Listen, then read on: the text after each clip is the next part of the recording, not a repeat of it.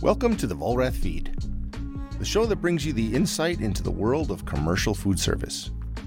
It's a big industry, so we know there will always be lots of interesting things to talk about, from trend setting chefs and industry leaders to everyday people who keep the industry moving. And if you've ever had any experience in the industry, you know it's fun and exciting, a very uh, changing environment. So we we have a lot of fun with our guests and an all around good time here on the show. So I'm your host, Rich Rupp, product trainer and chef at the Vollrath Company. And as always, joining me is our producer Justin Pearson. Hello, chef. How you doing? I'm doing okay today. How about you? Yeah, we're getting through it. We're getting through it. There you go.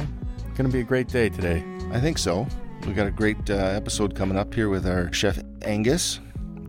Um, before we roll into that, I, I, just wanted to make a note to um, any of our listeners who haven't listened to all of our previous episodes. If you're new, or if you want a really good one to go back and listen to, the one that dropped on Tuesday, July 7th, the Words of Wisdom. Uh, at the end of our show, if you've listened to us before, you know we have quotes that our guests give, and that episode is really just a kind of best of all of those quotes. So if you haven't listened to the show much, or if you want to catch up on some of the great quotes that have been out there, give that one a listen. I think there's some really good stuff there.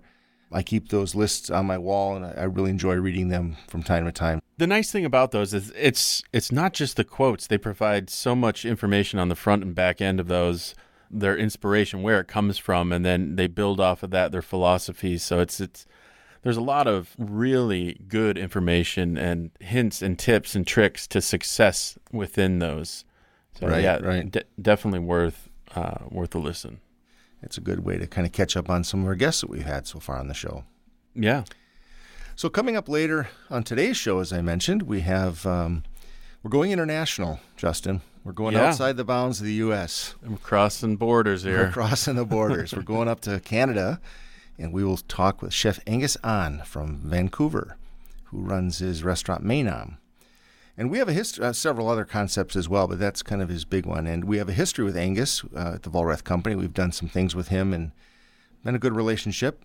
He's a really talented guy. As I said, several concepts. Thai, Thai restaurant in, in and around Vancouver. The list of awards and accomplishments is pretty extensive. If you look on his website, you can see all those, uh, including cooking at the famed James Beard House in New York. You know, it's easy to understand. If you've ever tried any of his food, it is phenomenal. He's got a cookbook coming out, and um, you know, top everything off, he's just a he's a great guy to hang out with. Super friendly. Really looking forward to talking again with Angus for a little bit. He's got so much going on, and it for what I'm doing, there never seems like there's enough time. And then you, you see people like Chef Angus that are just crushing it from all sides, and you're like, do you even sleep? You know? Yeah, he's he's just really good at what he does, and I think he's he just plans. If you ever watch him, he's he's one of those classic chefs that everything is is in its place. You know, the whole mise en place, and he's very neat. He's cleaning up after himself, and he, you can just tell he's very organized, and that that's a I'm sure a quality that he uses to keep his life. You know, not just in cooking, but that's how he is. I think, right? Makes you wonder how much time is lost in the day searching for something. You know, Oh. anything. When I go on shoots and stuff like that, and, and I get back and I'm tired, I'm sometimes I'm not as diligent about putting things back where they go, and I'm like, oh, I'll get to that tomorrow, and then you know the next day I'm like, oh, what did what did I where did I set that lens? You know, mm-hmm. it's just like, Right. oh, it's over on this table and not in his case where it belongs. You know, and No, I can I can tell you in a kitchen to put things back i- is your towel, the, the tongs, the spoon, the, the lid on the pot, the things that you when you're in a hurry you expect to be where you last where you have them in your mind. I guess the way you think of it that way. It's important because all of a sudden when that starts going sideways, now your timing is off. That step that you could have saved is now gone, and now you're behind. So putting things back, and, and again, watching Angus cook and the way he works, it's very apparent he likes things and he's always tidying up. You know, he likes a neat, organized environment. And it's kind of funny. I was at a show where we had um, another chef with Angus, and the other chef is a super talented guy too. I mean, he's just got a really great palate and a good um, sense of, of you know, new cuisine and, and making creative things together. So these guys are very, very talented, but very, very different. And I found myself watching A- Angus and, you know, very organized as I was saying. And then the other chef was um, he's less organized. So I was kind of behind him trying to trying to clean up because it was even a little bit more than um, than I'm really comfortable with because I can sometimes get in that where you, you, get busy too. Like you just said, you put something down, you think where did it go? But when you take the time to put it back to where you need it, it's always there. That's that's important. So. Yeah, I guess that, that just boils down to to a, a discipline factor and mm-hmm. getting into that routine of like, right, just put it back. It, will make your life easier. It'll make it'll speed up. You know, yeah, he's classically process. trained. He went to school at the uh, French Culinary Institute in New York City and uh, he's also spent spends a lot of time I know in uh, Thailand. He goes back quite a bit to learn uh, more about the cuisine. It's funny he went to the French Culinary Institute and he's into Thai cooking, but that's his story. Like everyone knows, I I do not have a food service background, um, but from my experience in watching other people, I would imagine that being classically trained translates and can be integrated into anything. Right. You know, it's a skill set that you can apply to, to any type of cuisine. Mm, that's for sure. Mm-hmm. You know, and then when we think about the classic reputation that some cooks have right in the kitchen, the uh, we've talked to several chefs on our show here about that, and it's that um, it's changed now, right? It's not the tyrant in the kitchen anymore. Mm-hmm. It's not the you're going to have to pay your dues and you're under my thumb till till some days I declare you to be worthy to be, mm-hmm. You know, my my uh, sidekick or my uh, assistant, but Angus is he's just real friendly, open. He'll teach you anything you want to ask him. I mean, he wrote a cookbook and he's just real open in that way. And and you're right though. He does a lot of uh, a lot of community stuff. He's giving back. He's teaching classes. You know, he's he's spreading his mm-hmm. knowledge base around, and that is not only commendable, but it's it's something to to look up to and mm-hmm. inspires mm-hmm. The next generation to follow in those footsteps of, of giving back and staying humble. Yeah, that's that's a fact. You know, the James Beard House, that um, that award, and for our listeners that don't know, the James Beard House is a it's a house actually in New York City that is uh, the home of James Beard, a chef from early on, I think uh, in the 40s, 50s, something in there, and it's a it's a great honor for chefs to be invited to pre- prepare a meal at this at this house. And there's awards that come out every year. I'm not sure if he's ever won any of the awards, but I know he's been invited to cook there. And uh, that's again quite an honor for for chefs to go there and and prepare a meal at the James Beard House. How does one get invited to do that? I mean, is that just like a letter that shows up? You I'll know, have that, to ask him about I was going to say that might be a good question. I'm not sure. I I just know he was there, and um, I've known some other chefs that have been invited to do that, but I just don't know if they maybe they're nominated, and then as you're nominated, you get to to do it. That's got to be an incredible amount of pressure, you know, to to decide on a menu, or or maybe it isn't. You're just like, I, you know, I'm gonna go with what works and do what I'm best known for, or, yeah. or do you challenge yourself? I know the chef that uh, I worked with in Arizona when he was invited. We shipped rocks we, we're in Sedona, and Sedona is known for the red rocks. Mm-hmm. We put a, a, box of rocks on the pallet to ship, so that he had centerpieces for his meal. So I think it's you know the, you want to be creative, you want to have some fun with it, and uh, hey, you're there. These guys are talented. To them, the pressure's not like you and I are thinking, right? They're they're like, hey, I got this, I suppose. Yeah, yeah, yeah. I guess it's an opportunity to pull out all the stops and just really show what you're capable of doing. Right. So I think one of the things that'll be interesting to hear from Angus is how he manages his time and divides himself really amongst all of his different concepts that he has or his different uh, food outlets. Right, he's got his flagship Main He's mm-hmm. got Gastropod, which is uh, recognized, uh, got a lot of accolades on it. He's got Freebird Chicken, Fat Mao Noodles. He's got just a couple other concepts I know going on, and he's just always got something that works. Every time you talk to him, he, has got some new idea he's working on, and he wants to talk about product. And he loves, absolutely loves Vollrath induction. He is a huge Vollrath induction fan. We've done some work with him on photo shoots. Been up to, I haven't, but uh, the the photo shoot team was up in his place and shooting some some videos of him working on the units. He just loves them. So that's always been fun to work with him on those. Yeah, it's fun when you get a chef who really, really buys into to induction, and they they see the capabilities of it, and and then they start really expanding, and exploring what can be done with it, and they they, they stretch that that limit even further. Mm-hmm. That's what we were showcasing at the show. We also were talking about, I think, sous vide at that show, and he was big into sous vide as well. He made a sous vide, as I remember, beef rib with like a Thai curry something, and it was just delicious. I mean, that's the only food show I think I've been at where people were coming to our booth, and they were saying that they were sent over here for the food. And you know, as you know, we're an equipment company, but uh, word was out, Angus was cooking in our booth, so that was pretty cool. All right, well, Justin, I think uh, we've done enough talking about Angus. I think it's time we welcome into the show. Yeah, Angus. Hey, welcome to the Vollrath feed. How you doing today? I'm good. Thanks for having me. It's uh, oh. exciting to talk, uh, chat with you guys. Yeah, our, well, our pleasure. We've, uh, you know, the, just uh, working with you has been a, a, great joy, and I know that uh, hearing about all your concepts is is going to be fun today. But you you've always got stuff going on. You every time I, I speak to you, you've got some new concept you're working on or some new project. I think last time we talked, it might have been your book and a new restaurant. So, what do you got going on? Well, you know, I think the restaurants, in terms of new restaurants, might be on hold for a while. You know, but uh, you know, obviously the book was coming out in May. Uh, that's been pushed back a bit to August now. So August 4th is coming out. I'll be sending you guys some books. Um, hey, fantastic. Nice. You know, it's been a work in progress for the past three, four years, as you know. And I'm very proud and happy that it's coming out. Um, you know, we were supposed to release it in last October, but it got delayed to May. Uh, and then when when May kicked around, uh, we we basically figured that you know it's not going to be on anyone's top of mind right now, so we delayed it to August, which I felt like was a good move.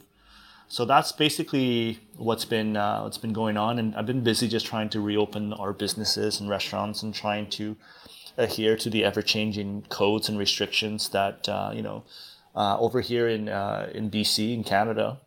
Uh, we're doing pretty well with the with the battle with uh, COVID, and I think we're trying very hard to follow the updates every day to see what's what is uh, what is allowed what's not allowed. And luckily for us, we have one of the better restrictions in terms of uh, number of customers, uh, only because I think we've done well with the case count. So. Um, so we've been just busy with trying to reopen all of the businesses, and you know we didn't want to reopen them all at once. So the past three months, uh, has been difficult, right? So when when it first started, uh, we were one of the first restaurants to close before the uh, before the mandate to close. We closed uh, all of our restaurants uh, voluntarily, and we were able to start doing takeout out of Maenam right away. Uh, pretty much with just one day delay, we we started doing takeout, and that was well received. And ever since then, that was in March. So ever since then, we've been trying to focus on you know reopening a, a restaurant um, after another. So we didn't want to reopen them all at once. Uh, we were able to do takeout uh, here and there, and then eventually, when we got the green light from the government to go into phase two of you know kind of reopening for kind of limited capacities, we we waited for about another two weeks.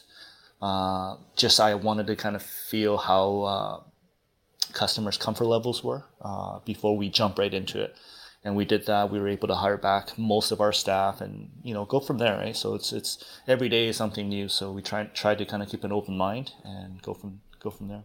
Yeah. Right. How many of your concepts do you have open right now?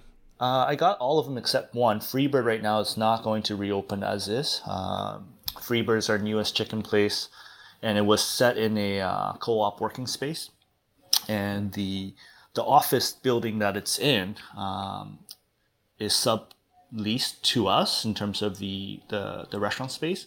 And they're only going to keep it until the end of the year. They decided to, not to, uh, they're returning the space back. So for me, I didn't see the point of working so hard to reopen the space just to have to move it in six months or so. So hmm. uh, my next project right now would be going to move that location um, out of there and we're going to do we're going to experiment with a ghost restaurant concept. So mm-hmm. we'll have it out of our prep kitchen in Maenam where we're just doing takeout and delivery uh, for that concept. So that's kind of the next um, challenge. Right. Okay. How, how, have you modified your takeout and menu uh, to preserve the integrity of the food uh, as it reaches your customers?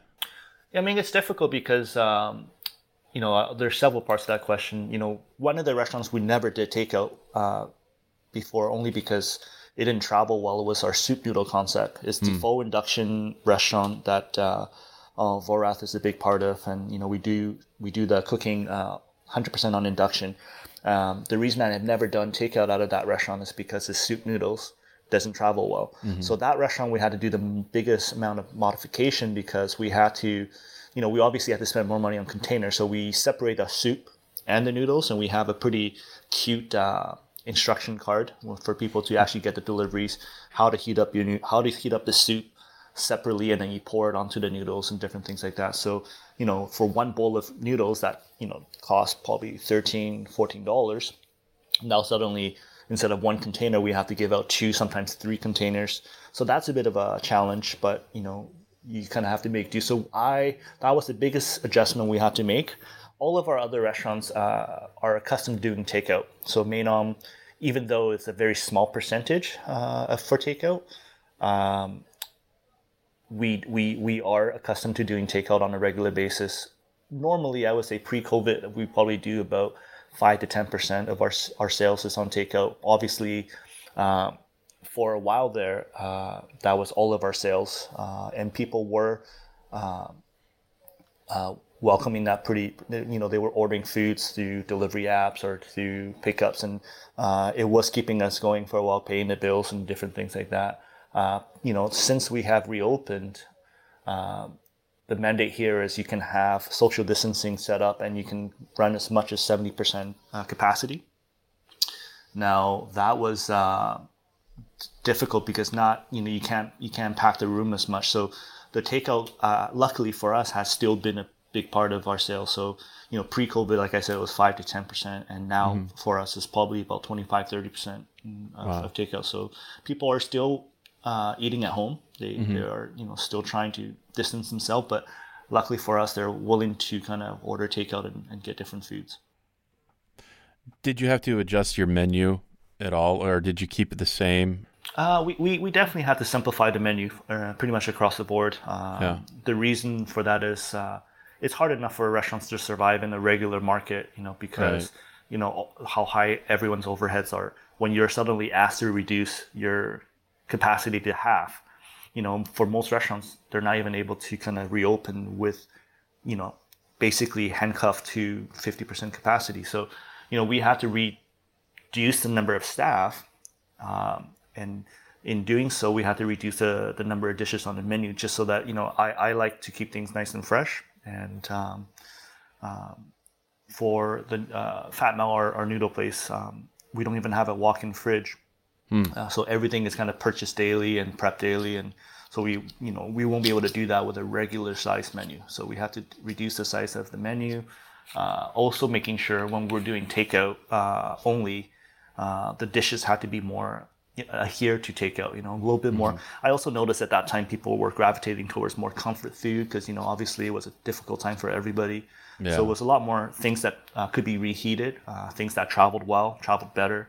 Mm-hmm. Um, you know, t- takeout foods that that uh, are more takeout food. And I think restaurants that do did that had a better time with takeout versus there's a lot of fine dining restaurants that had a harder time with takeout because their food is not uh, meant for takeout. It just doesn't look good. No food really looks good in a box, but you know, no. it's hard to no, it hard to adjust that, right? So a lot of the fine dining restaurants that I know had a hard time, or they just didn't even bother with takeout. So I'm glad that you were able to make make that adjustment. I'm sure your your customers were glad too to be able to to still have that during this bizarre time. How's the process been getting your staff back? Uh, how how how is Canada handling uh, taking care of uh, out of work uh, employees? Because you know in the U.S. here it's been some people have been uh, having some challenges getting people to you know leave their safe home and give up their their nice unemployment checks to get back into the kitchen. Uh, I mean, overall, Canada in general had a really good uh, subsidy program and, and support from the government, and to some extent, almost too good. A lot of you know, a lot of people that uh, are getting the the CERB uh, funding from the government uh, you know, luckily for us, we haven't had the, the, those type of people. But I know from from experience with other people in the field or other people in other industries that you know there are there are a handful of people that just would not want to come back to work. Either a um, they don't feel comfortable, or b um, they they feel happy just staying home and collecting you know set amount of money, right? So you know, for Canada, that's been a pretty good system, but um, it's also uh, for us, it, for us, for our restaurants and our operations, ha- luckily we have a pretty good balance of the people that we need all uh, all uh, want to come back and feel comfortable coming back, and you know we have protocols in place, and you know I bought uh, I bought foggers and disinfectant to you know for the safety uh, for both our clients and for our staff, so that's been good, but you know overall I think people in in our companies were excited to come back to work and you know get out of their houses and stuff. That's great. I mean, that just seems like a testament to the culture that you, that you build there with with your employees and and the fact that they want to come back, they're ready to come back, and they they, they want to. That's that's awesome. So Angus, um, one of the things I know I was always impressed by when we talk is that you go back to Thailand quite a bit and uh, do research and, and try to make sure you're you're uh, up to speed on what's going on. And when was when was the last time you were in Thailand? And what did you come back with anything that you've changed or put in your restaurants?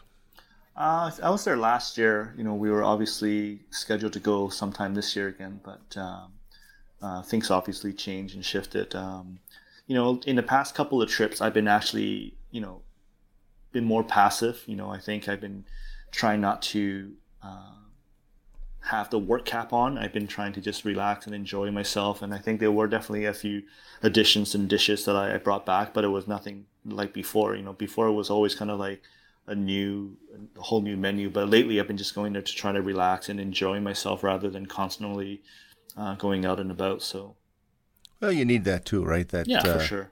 Relaxation time. You take the family, right? Yeah. Yeah, of course, absolutely. You know, I was talking also earlier that um, you went to school in New York at the French Culinary Institute, and I think you told me once it was one of your instructors that really influenced you with Thai. Is that right, or how did that?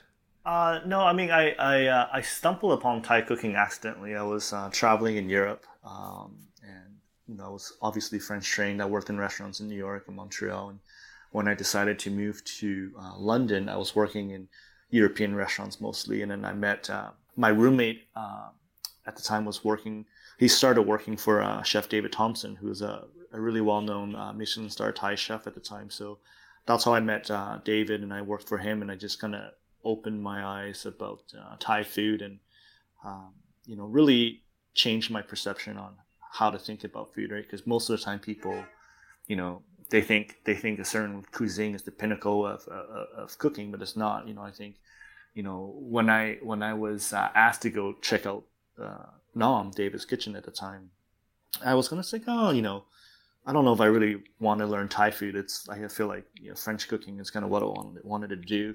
Uh, thinking that you know I knew so much about food and Thai food was to be like you know casual beneath something that's beneath me or something. That was like the mindset. But when I went there and tasted their food and saw their cooking, and I realized how little I knew about kind of cooking and how little I knew about cuisine in general. Because I think from one aspect uh, of certain cuisines can certainly elevate other aspects. Like the thing about Thai food that really uh, captivated me was the flavors, obviously the robust, the, the sharp, the bright flavors, uh, and also the balance. Um, uh, how to be able to balance flavors and and the way David Cook was also about you know layering flavors. So when you go to cooking school, they teach you these techniques on how to sear, how to grill, how to cut, but no one really teach you how to season you know, for the longest time when I was working as a saucier in French restaurants, you know, my seasoning tray is salt and pepper, you know, and then occasionally for a sauce we get to play with vinegar reductions or gastrique or whatnot, right? And that's it. But like when you think about uh, Asian cooking and Thai cooking in particular, like you're seasoning with flavor. You know, uh, Richie and I, we we done many demos together where you see me, you know, I'm seasoning with like fried garlic because aroma is a seasoning. You know, I'm, I'm mm-hmm. adding different layers of flavor and that's how I really fell in love with it. And um, it was a bit of a, a good slap in the face, like you know, I didn't I didn't know as much as I thought I knew, uh, even though I was a well trained technical cook. You know, I didn't know enough about other cuisines, and learning Thai food um, was uh, a huge step. You know, when we moved back, we opened a restaurant called Gastropod, which had a lot of it's European food with a lot of Asian influences, and ultimately. Uh, when the recession hit in 09, uh, I was able to, we were, my wife and I were thinking about opening a second restaurant as a Thai restaurant. because uh, at that time there wasn't any good restaurants, uh, good Thai restaurants here. Uh, instead of opening a second restaurant, we converted our kind of fine dining restaurant into a casual Thai place, and that ultimately kind of saved my career. Uh, and so, you know, I've always kind of turned back to that moment where I learned Thai food uh, as a turning point in my career, I guess. Hmm. So, for somebody who might not really understand the concept of uh, layering flavors, um, could you describe what that means to you um, and, and how that unfolds and, and the process and technique that goes into creating layered flavors? Yeah, you know, it's it's it's it's um, it's hard to explain, but also easy at the same time. It's kind of like how my mom and grandmother cook. You know, they they they taste and season as they go. You know, because mm. uh, or sometimes when you're thinking about an ingredient, you know, you're you're building in different layers. So for me, it's always been, you know, we don't we don't serve a curry base uh, like a green curry, for example, and you can choose chicken, beef, or, or, or fish, and you use the same sauce. So hmm. that's mm. not what we do because when we build the dish from scratch, we're often braising the beef that's going into the curry mm. in the coconut that we're using, and then we added that coconut back into the curry so that it has layers of flavor build up. Uh, and often, you know, for example, uh, if you look at a recipe that requires, you know, garlic, for for for example, might have three different types. You know, we might have fried garlic chips, uh, fried Thai garlic. We might have fresh garlic added into the paste. That's so you know when you're tasting a dish, it's not so one dimensional. But at the same time, you failed if you if you make something with all these different ingredients and it tastes busy, right? So the trick is to to layer all these things and then be able to balance them into kind of a harmonious dish. You know, like uh, when you taste something that's overwhelming or seemingly too busy, then you failed, right? Um, mm-hmm. Yes, there are cases where like it's overwhelmingly hot or, or, or, or sour, but that's if that's the way it should be, then uh, that's the way. But but if you just do uh, sour uh, with like vinegar, then that's very one dimensional, right? So sometimes we'll season with tamarind, we'll season with lime juice, we'll season with different things that have that sour aspect to really kind of balance the flavor. Mm-hmm. So that's that's in in a, in a nutshell kind of what what that meant. Yeah. Right, right. And I like how things uh, when when they're layered like that, they it's almost like a time release, and you experience one flavor, and then it transforms into something else, and then it, it finishes somewhere completely different, and, and you experience all those different ingredients uh, together but separately as well. Oh yeah, and I think I think uh, when I do cooking classes for cooking schools, for example, I often thought that you know like the, what what people are teaching in cooking school is good, but they're teaching you techniques. You know, I think a lot of uh, cooks are too technique driven.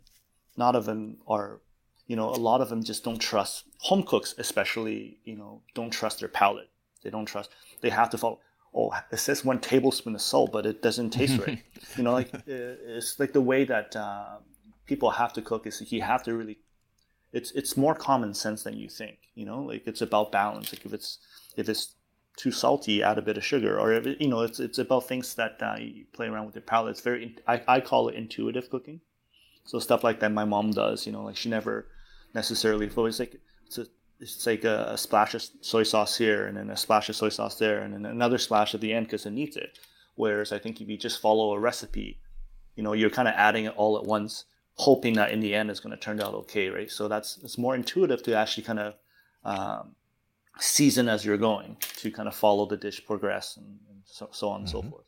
Yeah, right. I know when I work with you or watch you, you're always tasting throughout the dish. And how hard was it for you then to actually write a cookbook and, and feel like that's that's the recipe that uh, you want out there? And do you I can't wait to see the book, by the way. But I, do you do you offer suggestions on on what to do, or you just say taste and season to taste at the end, or? I definitely have uh, the dishes that we put in. You know, with you know, ten years of Maenam being open and, and several cooking demos. Like I, I, I feel comfortable with the uh, quantities. However, I also this is something I learned from David is that uh, you know at the end of pretty much most recipes, there's a guideline on how things should taste. And most recipes don't tell you that. You know, a lot of a lot of times uh, my recipes say at the end, this thing should taste rich of flavor from the garlic and equally hot and sour. and different things like that. So when you're cooking it at the end, it, as you're tasting it, when you make that final adjustment as a cook, you have things to look for. Not only in, in presentation, you know, a lot of times, you know, you look at recipes, they, they teach you about presentation, but they don't really tell you how things should taste. Mm. And if you add certain things at different times, they taste differently. So, mm-hmm. you know, I try to get people more um, uh, intuitive cues to look for, like for signs of fry the garlic until it's aromatic instead of frying for two minutes, right? Because I will say frying for two minutes could be different at home versus at someone's restaurant. Uh, mm-hmm. So, you know, I try to get people, uh, you know, senses to look for, like smell, sound, you know, like sear until you can hear certain sounds or, or, you know, fry the curry paste until it gets dark and releases the oils and aromatics. So those are the signs that I try to put in as well as measurements, right? Mm-hmm. Um, uh, the publisher obviously had certain guidelines that, that we had to do certain uh, measurements, but at the same time, uh, when you look at some of these traditional recipes, there's no measurements at all. It just tells you what, what it is, and you're supposed to kind of use your intuition to kind of piece it together. And that's often how I use cookbooks. It's like when I look through someone's book, I'm like I want to make this tonight, and I kind of I go down the ingredients list. I don't really pay attention to how much they mm-hmm. used for certain things, but it's, it's I take kind of what that meant to me and I interpret it and then using my intuition and you know seasoning. Um, and you know people might not want to season the way I season, but I at least left cues on like what to look for, right? So.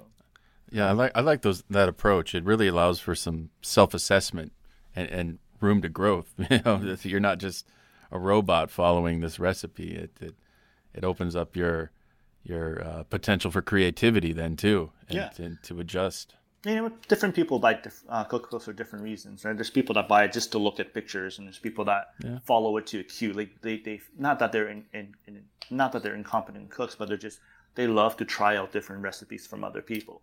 And mm-hmm. there's the third kind. You know, like I think a lot of the professional chefs are, are like are like the third kind, where we look for inspirations and we we take a few cues and then we make our own versions of it. So, you know, for a cookbook to be successful, you sort of have to appear to the masses. You know, like it's not a, it's not a. Yes, it is a, a book about you know the recipes I've done and the restaurants and different things like that. But it's not like a vanity book where you know people would buy and just, I hope not to put on a coffee table and look pretty. Even though I think it looks pretty, um, it so you can do that if you want, but uh, you, you want it to you want people to be able to enjoy it, who, whichever level they are. I think that's the sign of a successful book, and hopefully, ours can achieve that. Speaking of pretty, uh, you're you're quite a photographer yourself, and uh, did you shoot it yourself, or did you have somebody else shoot it? I had a photographer, but I did uh, I did all the lighting, the set. Uh, so I made a I, I was able to uh, I, I, I have a fine arts degree, so I was able to make all the um, the tabletops, you know, some of the fake concrete boards, and I, I made all the sets, and um, it was shot in my office for majority of the shots, which I think for the most part, people that do do a cookbook, uh, photographers are very expensive, mm-hmm. and often you have to shoot at their studio where their equipment is that has very limited cooking capacity, right? So it becomes very limited. So it's it's a bonus for me to be able to do it in in my space, where my kitchen's downstairs. I have all my camera equipment set up. Uh, so I did all the lighting, the, the props, the sets, and then uh, Darren, the photographer, did all the all the photography work and the editing and all of that stuff, which it's not something I, def- I have time for, but I enjoy the kind of the setup process, and I you know I work with Darren to kind of pick the shots that we want, um, you know. But I, I, definitely you know invested some money in in lighting equipment. Uh, I made a lot of um, you know different sets, and I was quite happy with that. It was a lot of experimenting with, you know, it's like oh I'm trying to make an antique tabletop. uh, you know, I remember a lot of YouTube videos, DIYs, and stuff like that. uh, no, a lot of that was just kind of trying to look at uh, what type of feel I want. I, I, have a friend of mine who who has a lot of construction material from building houses, so I, I got a lot of reclaimed wood, and oh, cool. Uh, I remember this one I made that um, that I was the most proud of in terms of set wise. Um, you know, I, I took his uh, reclaimed uh, wood planks and I painted like seven different coats of paint on, and I just sanded them down to look like a worn out uh, table on a street side of Bangkok or something like that. Oh, you know, it looked really convincing cool. on camera. Uh, and the cheapest we'll one will be in the book. Yeah, yeah. yeah I'll, I'll uh, you know. We'll have I to make sure we note that page. Yeah. it's one of my favorite props, so I used it in, in, a couple of pages. So it was it was a fun time doing the book uh, for sure. So one book in, and after all of the experience of, of doing it, is there a book number two in the future sometime? Do you think, or? Uh, it's funny because towards the end of the book, you know, like most people think, oh, I'm done on my writing, I'm done. Uh, I've done all the photography, I'm done. It's actually just the beginning of the real hard work, I think. um, you know, the six rounds of editing that went back and uh. forth with, you know, three different editors plus my ghostwriter and myself. Um, you know, it's probably the most tedious task I ever had to do. Um, and reading reading through people's comments that, uh, and you know, I, I understand. You know, a lot of the editors they um, they're not as um, familiar with cooking as you are. But then again, there might be people that buy your book that are in the same shoes. So during that process, I was like, I'm never doing this again. this is so painful. Uh, but now that it's done and the book is about to come out, I'm pretty excited. And uh, I think now overall, when you look at the whole entire picture, I, I would be gladly to do it again. Yeah. Oh, cool. Does it feel like it reads? Like, do you hear your voice when you read it, or do other people hear your voice? Were you able to preserve that? Uh, definitely, I think um, I wrote uh, all the recipes, and then I work with the ghostwriter to kind of.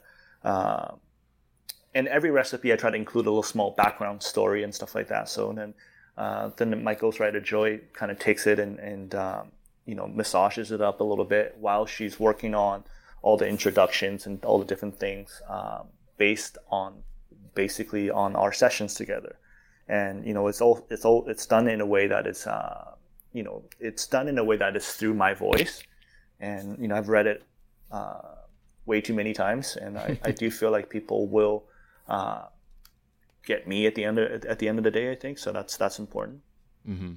so when you Angus, when you talk about flavor and, and tasting and, and how you want that dish to taste, how do you work with the people you put in charge of your kitchens and your other concepts? I mean, you're one guy and you've got all these different concepts. How much time and how do you go about teaching that person what you want that dish to taste like?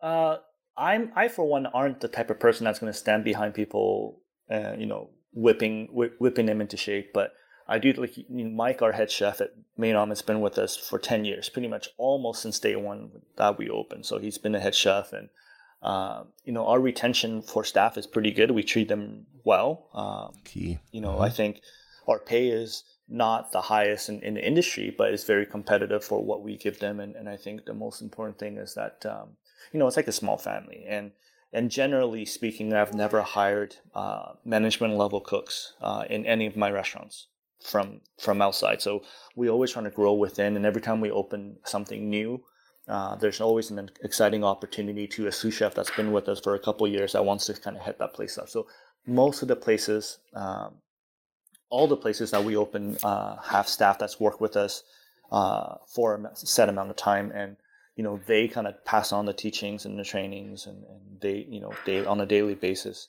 Uh, my wife's in the kitchen too, so she she sets things uh, as well when I'm not around. Because you know, a lot of times I'm I'm often traveling to different different things, and mm-hmm. um, you know, this year was packed with like something different every month, and suddenly everything's gone, right? So, but social yeah. calendar, your calendar opened up pretty quickly this year.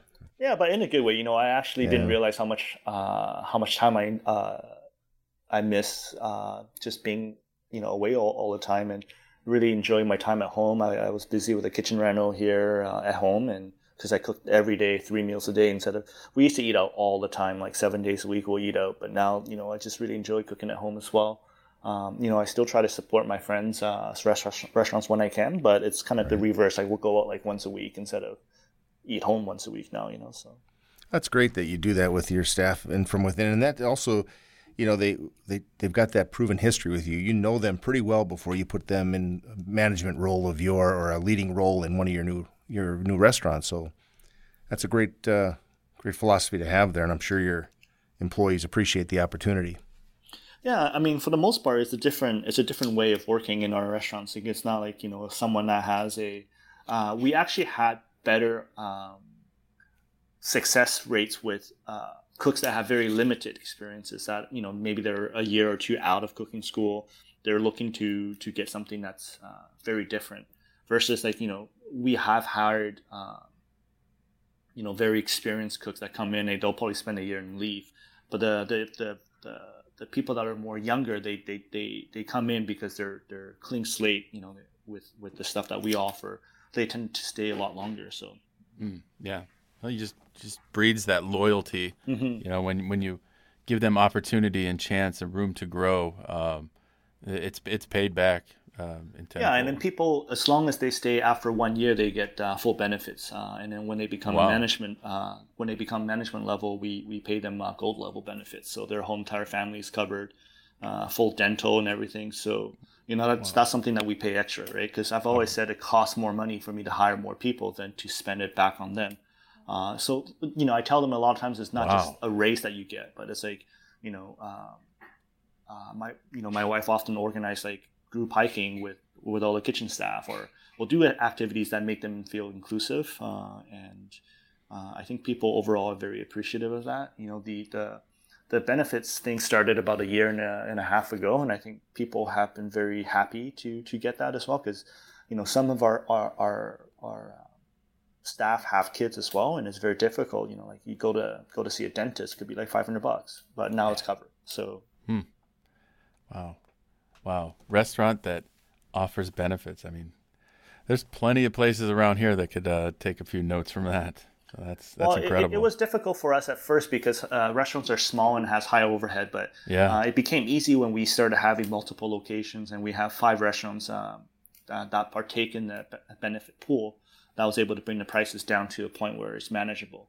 Uh, so uh, that's one of the benefits of having kind of um, you know uh, a small group of places where we can share a lot of the overhead. So, you know, we have in-house bookkeeping where, you know, my bookkeeper's office is right next door to mine. And um, so it's a little bit more efficient.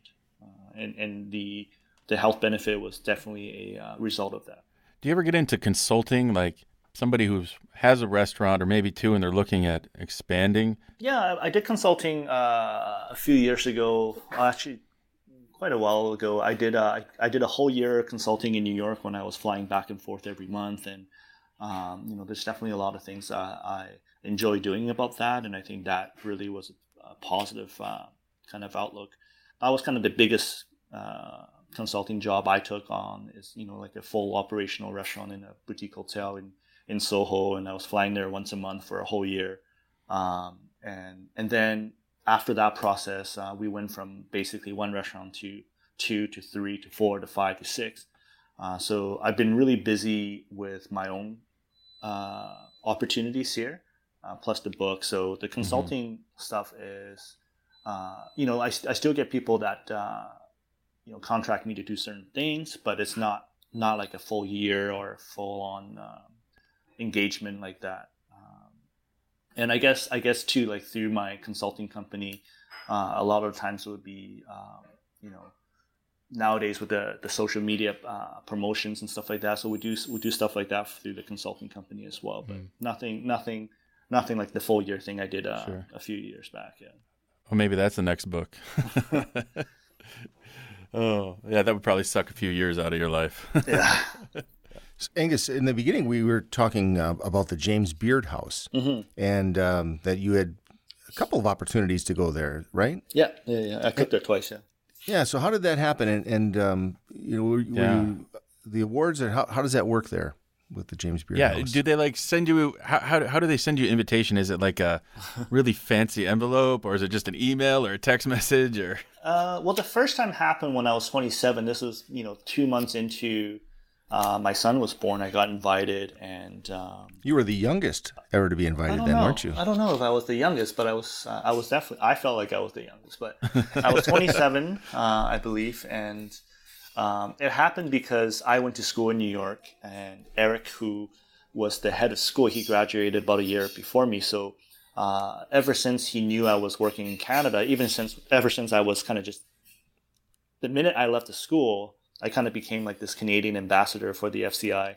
um, well, I mean, I just read that last week. I got they're they're merging with uh, ICE, so that's another future that is uh, doom and gloom for our industry. Is like uh, all the culinary schools are shrinking. But on a side note, so back to what I was saying. Um, so I've always been kind of the Canadian contact, and when I opened my own restaurant, uh, Eric uh, uh, had took note. Uh, he's always sending me students if they're in Canada, and and he's uh, on the board at the time for James Beard House, and their VP um, was coming to town, so he sent him uh, my way, and I cooked for him, and and in person he invited me to go there and cook, and you know it was a big deal for for me at the time because was, I was 27, um, and, uh, and that that happened shortly after, and my son was still, you know, a baby. We had to carry him uh, everywhere we went. And then the second time was when I was doing the consulting gig in New, York. Uh, you know, I invited them to over for dinner, and they're like, "Well, you have to come back and cook another dinner." So that you know, that was um, that was definitely much easier having your own kitchen in New York to kind of prep the foods and stuff like that. So. How how does that it feel like? Is it you get an additional pressure? I mean, maybe not when you were 27. You're just like, oh, it's another meal, but you know, when you're when you go back again, do you use it as an opportunity to really uh, get really creative, or you just like, you know, I'm gonna I'm gonna hit the classics and do what I do best? Well, I think the first time that I got invited, it was in different contexts. So the first time I went there as for Gastropod, my first restaurant was more European, and we were doing like modern Canadian food, and and that's what I was trying to showcase. So I flew over all the ingredients. And it was all about the local farmers, and mm-hmm. um, you know, we, we flew local venison over. I had to declare it, and you know, game meats and different things like that, and uh, all the vegetables were grown locally. So it, the first time was more of a showcase of kind of modern Canadian cuisine, and I was kind of the young up and coming Canadian chef at the time. Um, so there was no pressure. It was a tremendous sense of pride to be able to showcase what you do, uh, you know, in, in on, on a high level like that. Uh, and I think, you know, uh, I was very excited about that. Um, mm. I felt that, um, you know, I wasn't nervous to kind of like, this is my food. I felt like I was showcasing, oh, these are beautiful products of my country and and this is what I did with it. So you know, it was well received. The second time was like uh, it was done through Kittichai, the restaurant I was consulting for, and um, it was more about modern Thai food. So it kind of tie in with Maenam what we're doing now. So it was more about showcasing different flavors, uh, Thai flavors. Uh, so you know, again, there was no pressure because I just it's it's more it's more. I think you know if you talk to artists when they're about to go to a show or you know athletes when they're about to go into competition. It's more excitement uh, mm-hmm. than than nerves for me. Um, so you know that was exciting to be able to share your your food with people. I did want to talk a little bit about the first recession mm-hmm. and uh, what were some of the the lessons that you learned from that and how applicable are they to what we're going through now and experiencing now well, you know, uh, I think about that a lot because I was telling my wife that, uh, you know, I think 10 years ago, uh, I was much younger. And, you know, for, for us financially, we were hit much harder at that time, you know, uh, even though, um, and it, it really felt like it just happened to only us, you know. Mm-hmm. Um, you know, definitely took a lot of lessons from that in terms of how to mentally prep myself. Uh, this this year, I think I was very different in terms of you know I think this year, because it's a global pandemic, there was there was a lot of support from the government, uh, and it's not really. If you look at it, it's not just us. It's mm-hmm. everywhere mm-hmm. uh, in the city, everywhere in the country, everywhere in the world.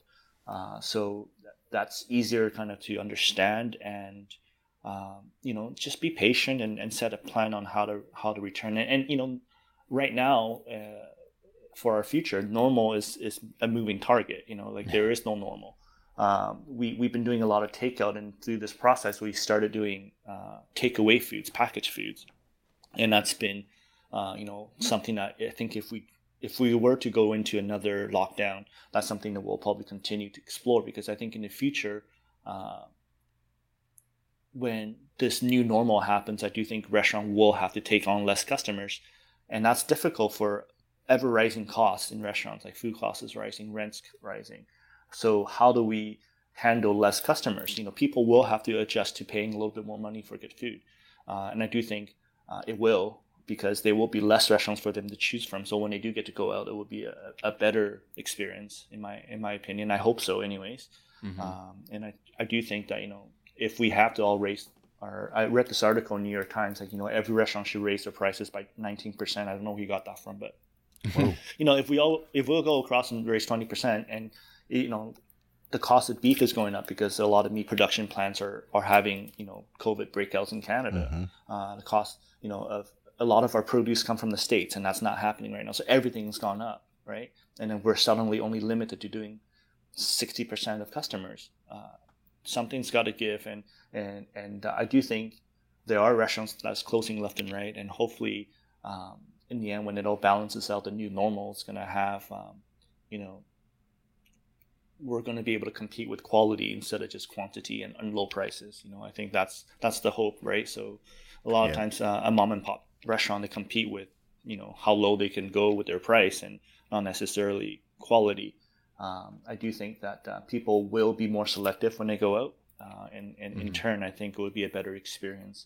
And I do think we are going to continue to focus on takeout and, and, and more takeout options. Uh, a lot of restaurants here are doing uh, package takeout uh, concepts like a party mix or you know like a barbecue kit, you know different things like that. Um, or like a, a, set menu takeout, you know, so you go home, it's like a tasting menu takeout. So there's a lot of people doing different things, but uh, I've stuck with kind of the a la carte takeout concept. It's gone over quite well because I think people always like to have the uh, have the ability to choose. Mm-hmm, uh, mm-hmm. and uh, my idea for takeout is like you know you want to offer a takeout menu that people can eat on a daily basis, right? So if you're offering an overpriced tasting menu for takeout, they can order it once a month or something like that. So takeout for me has to be something that's uh, approachable. And on, on, on our end too, we've been focusing on, like I said, doing the, the packaged foods that you know we're, we're, freezing and we're we're selling with our local pro, um, uh, grocery uh, purveyors that deliver to your door. Uh, and that's been something that has been a, a pretty decent start for us on, on that front. Uh, you know, I think it's something that going forward, uh, when the new normal uh, happens, I think people will probably start uh, thinking more about that. Yeah, I think you're on the right trend with your ghost kitchen. That seems to be a model that will prove to be successful in the future with all these modifications and changes. So. Yeah, I mean, if, if you have a restaurant already that you're paying rent and there's a prep kitchen upstairs and we have all the equipment we need to do it, um, it makes uh, it makes perfect sense right now because not a lot of people are going to uh, co-working spaces, you know, or different mm-hmm. things like that. So mm-hmm. It, uh, it made a lot of sense for me not to reopen that one and, and move that into more of a delivery and, and takeout concept. So I got one last thing for you, sure. Chef. Um, so I, I, frequently ask other chefs this, and um, I'm curious what uh, what maybe one of your top three things that you've ever made that you just like, wow, I nailed this. Uh, this is this is as good as it's going to get for me for this dish. What was maybe one of the top? You, could even be one of the top ten. Right. I'll give you I'll give you two examples because they're, they're they're two very different things. So a Gastropod was very market driven food. Uh, you know, we cook whatever is in season, whatever the farmers bring us. Uh, versus Maenam is very kind of a lot of work goes into researching the recipes and certain things like that. So uh, you know, when I was Gastropod, uh, you know, I had this guy Anthony will always drive up once a week with the best produce from the Okanagan Valley, which is five hours away. And I remember getting these uh, perfect ripe peaches um, mm. that that that afternoon, five minutes before we opened, and I, I ran a special of uh, you know basil flowers we were growing, uh, and you know this perfectly ripe peach. I cut, I literally just cut it in half, didn't even peel the skin, and I just muddled it in, in a in a in a ring mold, and I put really thinly sliced live scallops on top, and the the the peach juice was acidic enough and sweet enough to kind of lightly cure the scallops, and then the, the herbs were so fresh, and then just some nice olive oil on top, and it was a really one of my most memorable dishes. And this was like three ingredients. Wow. Uh, so that's one I love it when when it's just that simple because every yeah. ingredient is that good. And another one would be like you know I think since we opened Main, I'm, I'm often I really love, as Rich said, um, traveling and researching new recipes and and you know I, I think myself as some, someone having a pretty good palate so i could be able to detect flavors. And i never like to ask people for recipes but i like to try to something that sticks in my mind i can try to uh, relive it. So we were traveling to the south one year and i had this one uh, stir fry dish that's really pungent and, and, spicy and i was able to trying to go off memory and and, and, and, and write on a few keynotes of flavors that I uh, detected, and I was able to make that curry paste uh, from from scratch and, and, with the ingredients that we were able to get in Canada. Hmm. And it's a lamb stir fry that we, you know, still feature, and it's in the cookbook. Uh, and I think um, it's one of the dishes that really excited me uh, that year traveling to the south and uh, to be able to recreate that uh, with the ingredients that we got. And, and, and in my opinion, you know, whatever flavors I remembered it from, it, it was uh, it was there in the remake of diversion, and I was very happy with that. And it's two very distinct styles, two very different ways of creating dishes, you know. So those two kind of come up come to yeah. mind. That's very cool. It's got to be like a kind of like a master thief cracking a safe. You know, you you don't know what the combination is, but you're just going off a of touch and feel and your senses, and you're figuring it out off of memory. That's that's an incredible skill set right there. Um, well, by contrast, now, what was one of the things that didn't quite work out? Maybe maybe one of the your least favorite things that you ever made, and it could have it could have been a failure on your own or circumstances and conditions, uh, you know, whatever. Just what what was something that didn't quite add up to your expectations? I mean, I don't know. It's it's it's funny because I, I, guess my memory bank doesn't keep a lot of those. Obviously, it, it, happens. Obviously, it yeah, happens. But sure. I think uh, I would just tell you this: is that it, it, it is most often the things that you force and you try too hard on.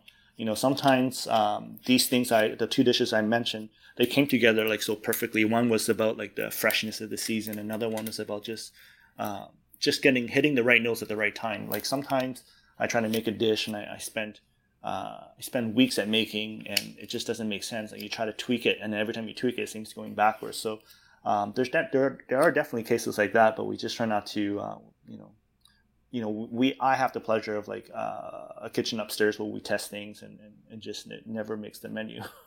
yeah. There are definitely there are definitely some I just yeah. can't think of any off the top. Sure. It's probably because I just delete them off my memory bank yeah. right away.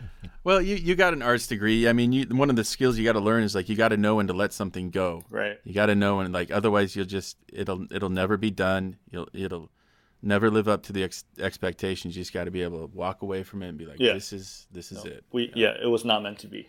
yeah. Angus, always always a pleasure talking with you and and uh, hearing from you, working with you. It's just always uh, good to get together. Can't wait to have the book come out and uh, read through that. It'll be interesting to to see it and uh, some of the recipes that and things you've talked about. I know your curry and the things you make. Is that curry recipe your own homemade curry in that book? Yeah, all, all of them are in the book. Yeah. Oh, that'll be fantastic. Yeah. Yeah, I can't wait to try. I, yeah, I can't wait for that. Yeah. Yeah, Justin, I know you like that uh, style of cuisine as well, so we'll Very get together so. and have a couple of uh, meals in VU sometime. Yes, sir.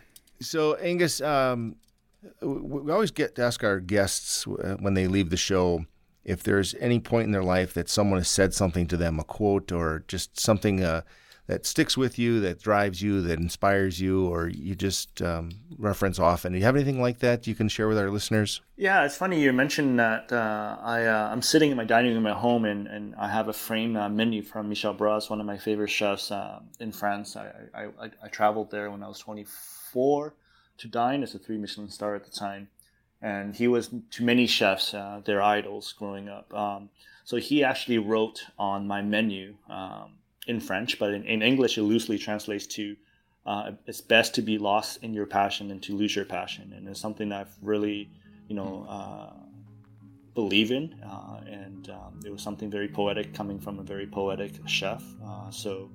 Uh, I've always kind of try, try to adhere to that. So best to be lost in your passion and to lose the passion. I think anybody that uh, visits any of your restaurants or has any of your your uh, your food clearly sees your passion, and uh, it, you are definitely living it and in it. So excellent uh, as always. Thanks again for Thank joining you. us today. Yeah. Justin, any closing thoughts from you? Yeah, I would once again like to remind everyone to please hit that subscribe button. Never miss another moment with a chef or food service industry professional again. And if you would like to give us a rating, let us know how we're doing, let us know what we can improve on. And while you're at it, share it with your friends. All right, perfect. Hey, on that note, uh, if anyone does have anything else that they want us to to look at here on the feed, uh, please reach out to us and, and leave us a note at vollrathfoodservice.com slash the feed. And as I like to end every show, uh, just by a simple little quote of my own, it's don't worry about the other guy and what they're doing. Just focus on what you do best, and no one's going to beat you. Thanks for listening, everyone. Until next time, take care.